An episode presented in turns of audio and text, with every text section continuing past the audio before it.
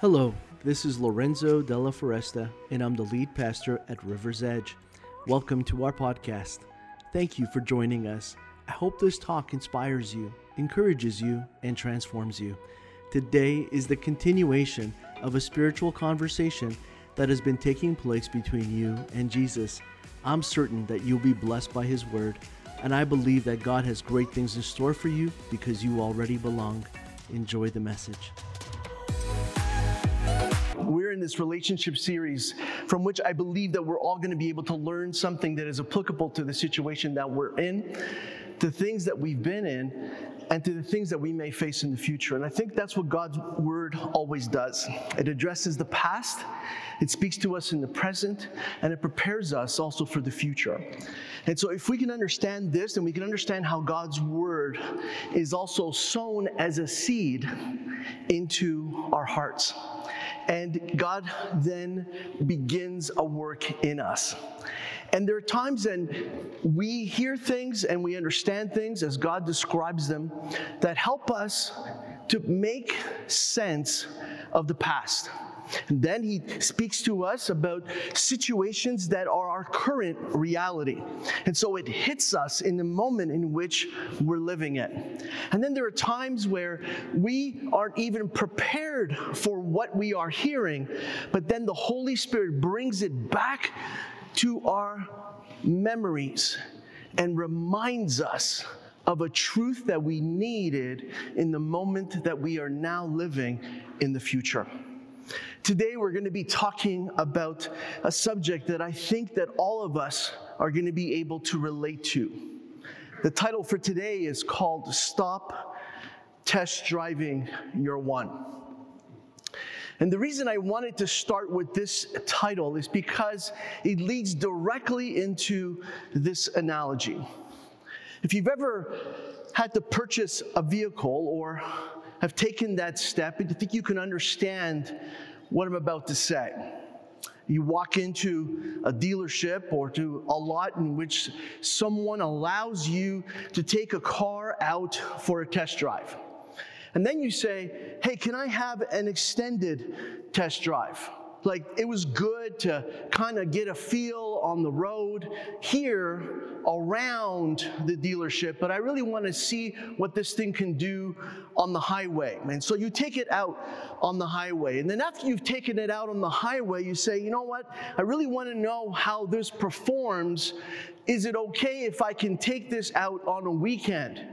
And then you take the car out and you sign a bunch of waivers and take responsibility with your insurance. And you do this thing where you even put down a deposit and you invest a financial amount so that you can now take it out for the weekend. And then you decide you know what? The weekend gave me a good understanding but what I'd like to do is to take it for a longer vacation and then after you've done the vacation, you decide that, well, that wasn't exactly enough time to really get a sense of what you needed. And so you decide that, you know what, I'm just going to go into a relationship with this car where it allows me to lease it for a few years.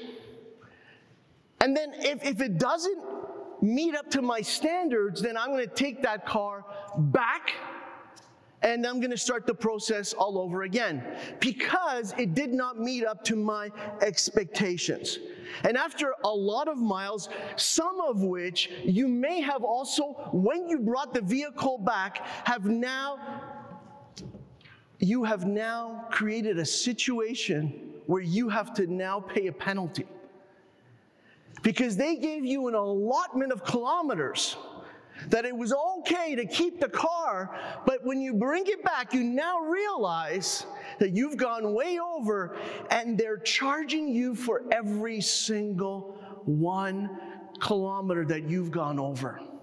And now there's a hefty fine that's added to the end. And now you feel like, well, maybe I should just buy the car. Why would I pay this penalty when I can just keep driving the same vehicle. But the problem is, you don't want to make that kind of a commitment because there's a bunch of things with the car that now are starting to be really problematic.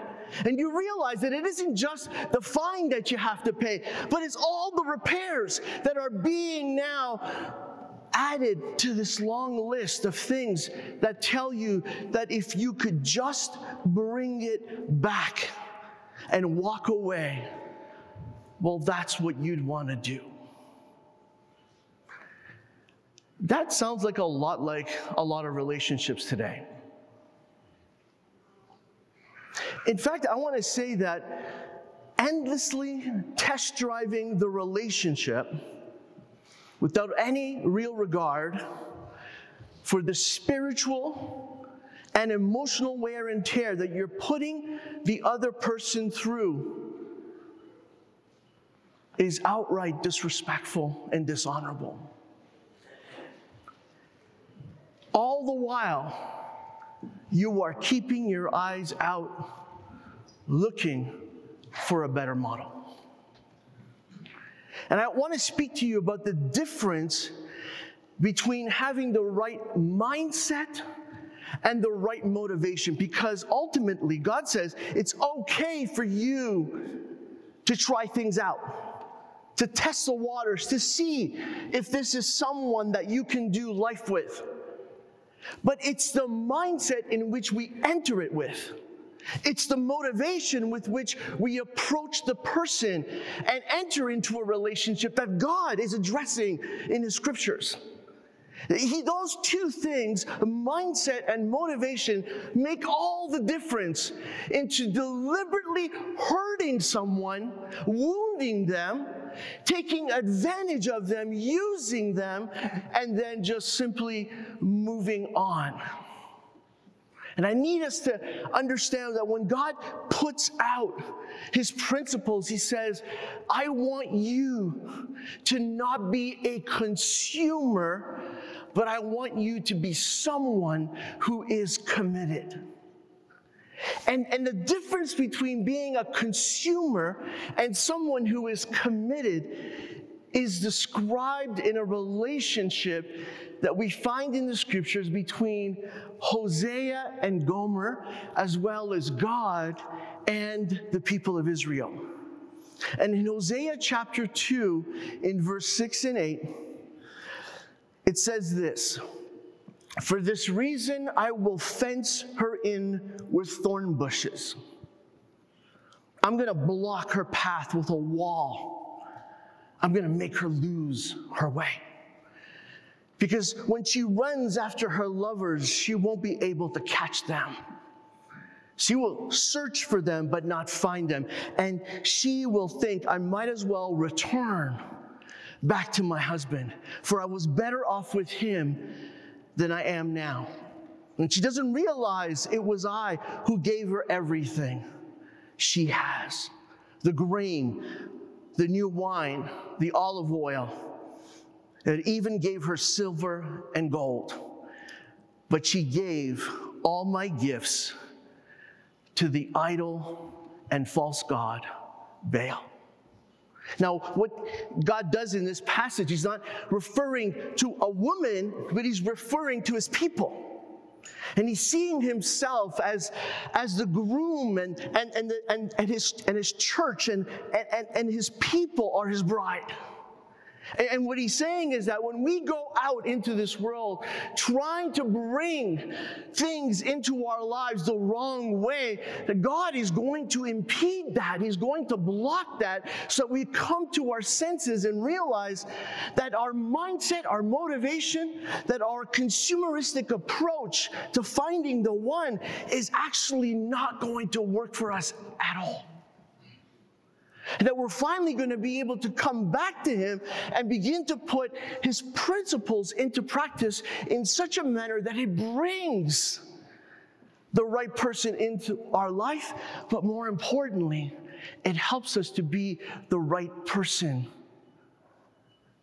And so in Hosea chapter 2, verse 14 and 17, because God never just puts out a punishment, He doesn't just give out a warning, and He doesn't just like say, hey, this is, these are all the bad things that are gonna happen to you because you don't listen to me. He then turns around and says, here's what happens when you do.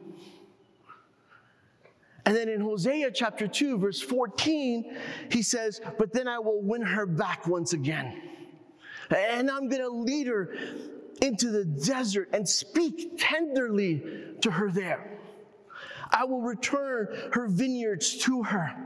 And I'm going to transform the valley of trouble into a gateway of hope. And she will give herself to me there. And she, as she did long ago when she was young, when I freed her from the captivity in Egypt. And when that day comes, says the Lord, you will call me my husband instead of my master. And, O Israel, I will wipe the many names of Baal from your lips, and you will never mention them again. Can we say amen to that? And I love the fact that God is being honest about how this is going to happen. He says, I'm going to bring you into the desert, and I'm going to speak tender love into your life because that's where we're going to have to start again. And then there's going to be vineyards. And then the valley of trouble is going to be a place of hope. You see, he's saying that here's the contrast in what you lived and experienced and what you can have instead. And this is how I'm going to do it. And so he directly, even in this passage, attacks the consumer versus the servant mindset. Because Jesus comes to us as a servant. That's why he bowed down at the feet of his disciples. He knelt, he, he, he lowered and humbled himself, and he washed their feet, and they all resisted it. But Jesus was showing this is what it looks like to be a servant. I don't want you in my kingdom consuming, I want you in my kingdom serving. And so, if we can get a serving mindset where we are willing to sacrifice, then we understand what is happening in the relationship between Hosea and Gomer, and also the relationship that God has for us in a relationship between us and Him. And He says that before you love me, I am going to give my life for you before you are even aware that I love you, I'm going to sacrifice everything for you. And so when you go into a relationship with that mindset where you go in knowing that you are going to serve and not consume, it changes everything in terms of your motivation of why you're there in the first place. If you're there to take, then you're going to be a taker. But if you're there to give, then you're truly going to discover through acts of service the transparency, the authenticity, and the vulnerability that a relationship truly needs to succeed. But if you want to play a game and just put on your best, fake, completely distorted image of yourself out there, then what's going to happen is that you are going into it already as a consumer, wanting to be admired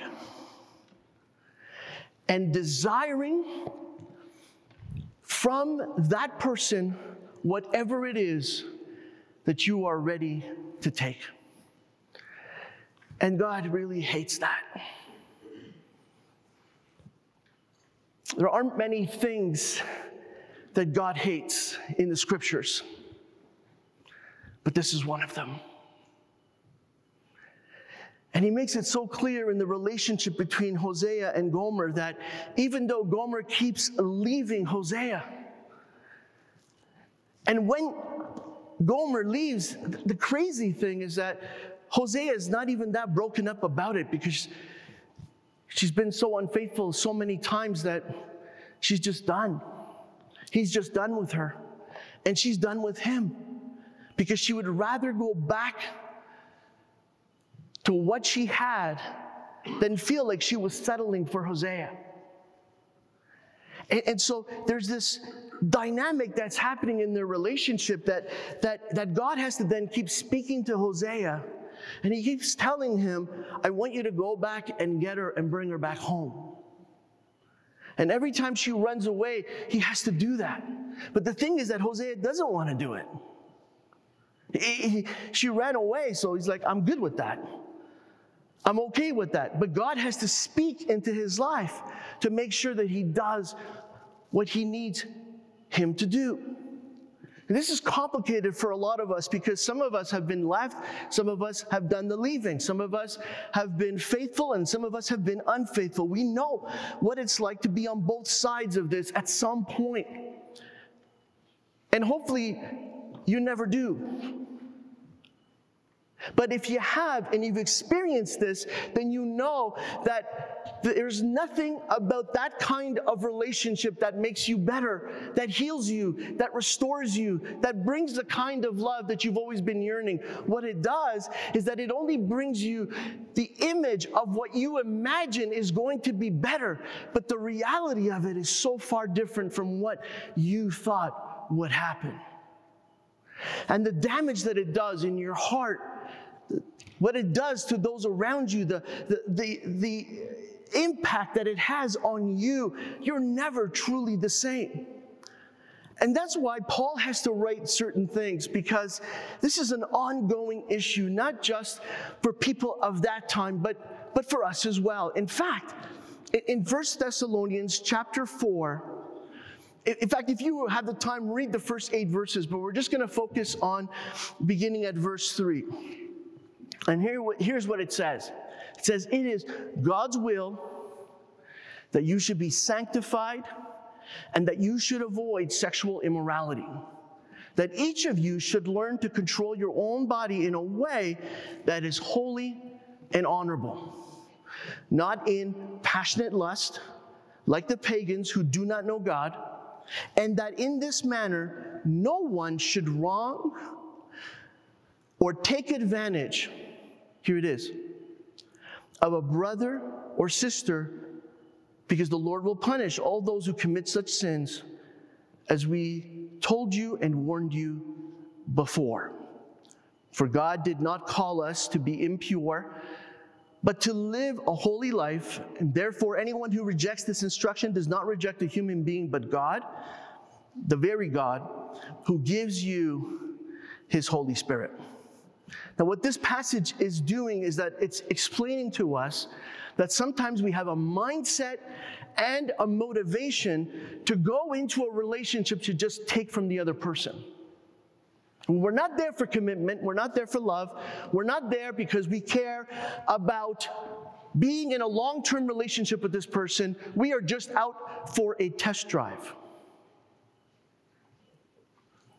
And we are going to do what we want, we're going to take what we want, and then we are going to walk away without any sense of commitment, believing that it was mutual, consensual, that it didn't do anybody any harm, but in reality, it harms us, hurts us, it works deep within us in a manner that keeps affecting us in wanting to find true love and experience it in the way that God has in store for us.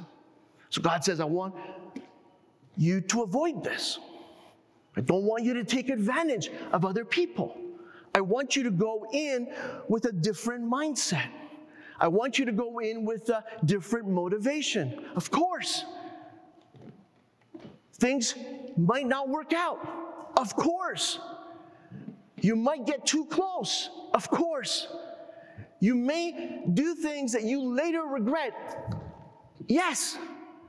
But was that your mindset going in? Was it your motivation going in? It's very different than those things happening and those things being planned from the beginning. Are you going in to use a person or are you going in to find the one? Are you going in to be served by the person? Or are you going in to serve them? to show them what true love can be like? Are you in a relationship in which you keep revealing and demonstrating what it looks like to be in love? Or do you keep living a lifestyle in a manner in which you are pushing the other person to fall out of love with you? See, people don't just fall out of love, they get pushed out of love. Small things accumulate to becoming big things, but ultimately, people are pushed out of love. And that's because at some point in the relationship, we have stopped serving and we have started consuming. We have stopped making sacrifices and we have become selfish instead. And so when you pay attention to your mindset and you pay attention to your motivation, you're going to see that we are going to want to take from someone a physical intimacy that is not rightfully ours. And that's what Paul is talking about. He's saying you are going into relationship, taking physical intimacy from someone who is not yours. You are not in a committed relationship your mindset and your motivation is something else. But it is in love. And even in your pursuit of love, you are not experiencing love. You are not giving it and you're not receiving it. You are only giving out and having taken from you something that should only be given and taken in a committed relationship. And so here's what happens when we keep test driving the one. We enjoy all the benefits of unending companionship and emotional intimacy without ever committing. And God says, that's evil. It isn't just wrong, he says it's evil. Evil to the point where he says that if you do this, that if you live this way, I will make sure I stand in your way so your life is not blessed. And that, that's what he told the people of Israel. That's what he told those that belong to him. He says, I'm going to put up a wall. He's good. I'm gonna, I'm gonna make sure that you are surrounded by thorn bushes. I'm gonna block every path. Anytime you try to do something, it is not going to work out. Why? Because you are selfish in how you love. And because you are selfish in how you love, I will show you what barrenness looks like. But then he says, I'm still willing to meet you in the desert. I'm willing to take that desert and turn it into a vineyard. I'm willing to take that valley of trouble and to turn it into a gateway of hope. Can we say amen to that? that God is ready to do all of that for all of us. And, and so I want us to understand that, that, you know, dating as a concept didn't exist in the scriptures at all. Like it, it just wasn't there. And so we live in a different culture and a different time. And so today things are just a lot more complicated. And it used to be that there used to be one or two apps out there and that helped or dating online sites. And there's so much out there right now that it, it can get really difficult and really confusing. And people are out there um, with no real intention of, of finding love but just trying to sleep with as many people as possible. And that's their motivation. They're, they, they're, they don't have a greater motivation than just pleasuring themselves. And, and the society that we live in has made it incredibly easy for us to feel like if we don't behave this way, then there's something wrong with us. That if we don't give this away and we don't give it away quickly, then that relationship may end quickly and that person may stop loving us and maybe never even get to the point of loving us because we are not sexually able to do everything that they're asking us to do in the moment in which they ask it. Why would you want this person in your life? Is my question. Why would you even want to have a second date with a person like this? The moment you catch on, the moment you see this, you understand immediately what this is about. And when you surrender yourself to this and give in to this, God is saying, Why would you do that? Why, why? When I have something else for you. Instead of giving yourself away to someone who's unwilling to be committed to you, then why would you do such a thing? It's only going to bring harm and a distortion of the kind of love that I truly have in store for you. And here's why. Because at its core, dating is an artificial arrangement. And so, if we're looking for something that is going to be meaningful, it's not going to happen in something that is artificial. But it is a, an entry point, it is an access point, it is a way to meet and a way to get to know and for them to get to know you. And sometimes, let's be honest, it just isn't reciprocated to the, to the extent that we want. When that happens, thank God and move on. Because anyone that needs to be convinced to love you is not for you. If they don't want to be in a relationship with you, thank God that He has freed you early on. And even if you have caught feelings and you feel like this person is the person for you, and I just need for them to get to know me so they can see as much as I see in myself and I can see in them and as much as they can see us together. The more I pray about this and work at this, then possibly something can happen. I, don't waste your time on any of that. Don't put your energy in things like that. Do not devote your life to someone who does not want to be in a relationship with you. And they're going to give you all the signs that they're not. And you're just ignoring them. You're choosing not to see them. And so, what we do when we date is that we are at our on our best behavior. And, and, and, here's the truth, and I know this to be true because I've been married now going, it'll be 26 years. Poor woman, pray for her. 26 years.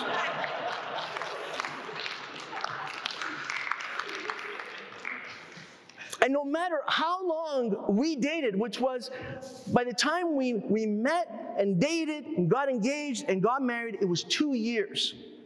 And when I stood before God and exchanged vows with her, I still felt like I was marrying a stranger. And the truth is, is that as time has passed, we have truly gotten to know each other. And over the years, here's what's happened. We've both changed. But you know what doesn't change is the commitment to love each other sacrificially. And if you're capable of doing that, then you are capable of seeing true love flourish in your responsible life of love. And God is saying, you are going to be able to respond to that. You are going to be able to live that, experience that. Why? because you're willing to love sacrificially and you're seeing someone who is responding to that kind of love. I've seen people sacrificially love someone else and have their heart repeatedly trampled. That's an abusive relationship. That is evil. And that person is under God's judgment for doing those types of things. They are. The Bible says it over and over again.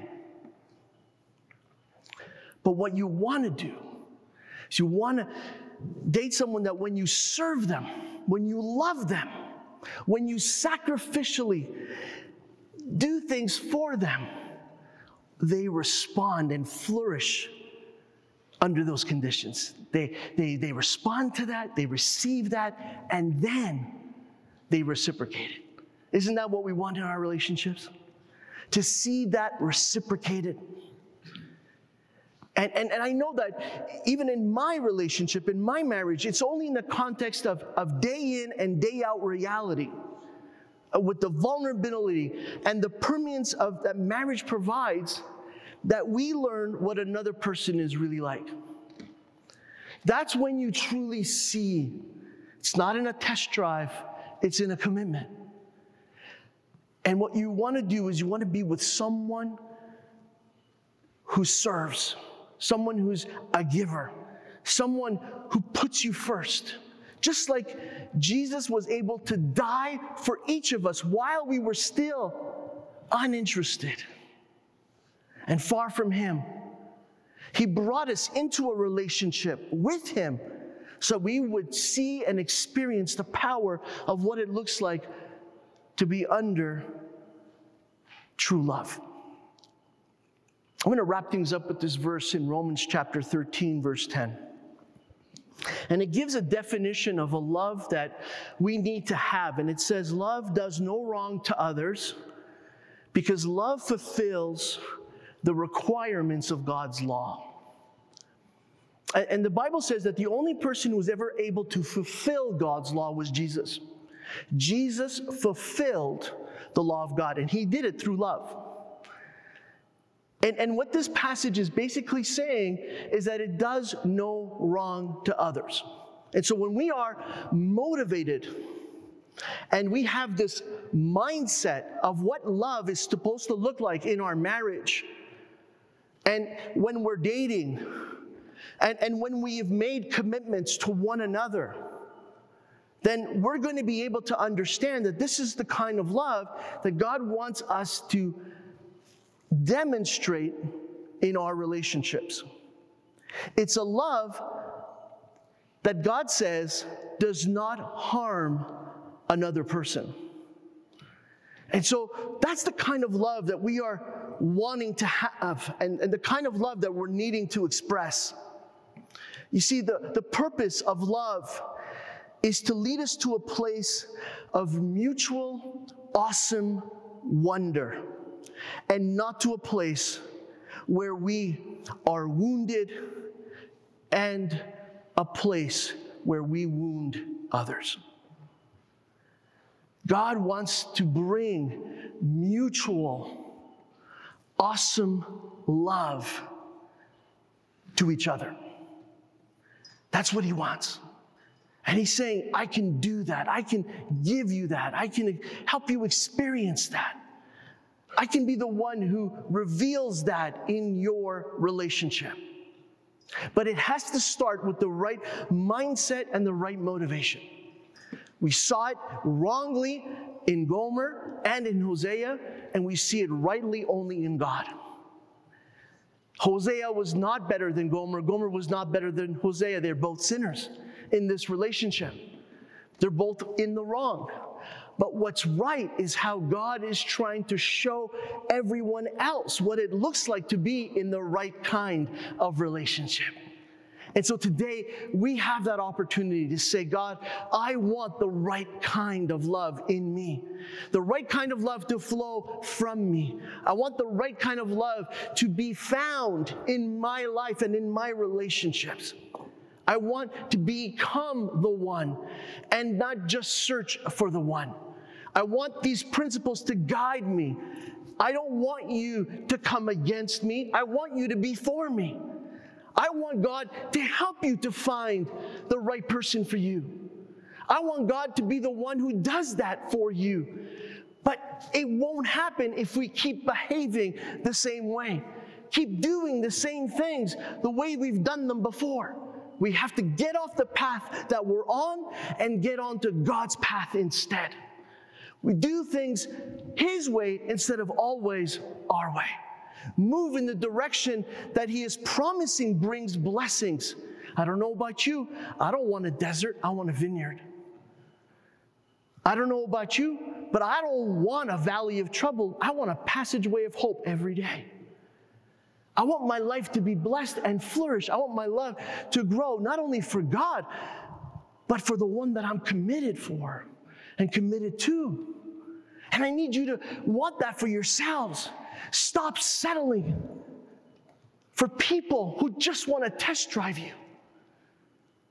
Stop test driving people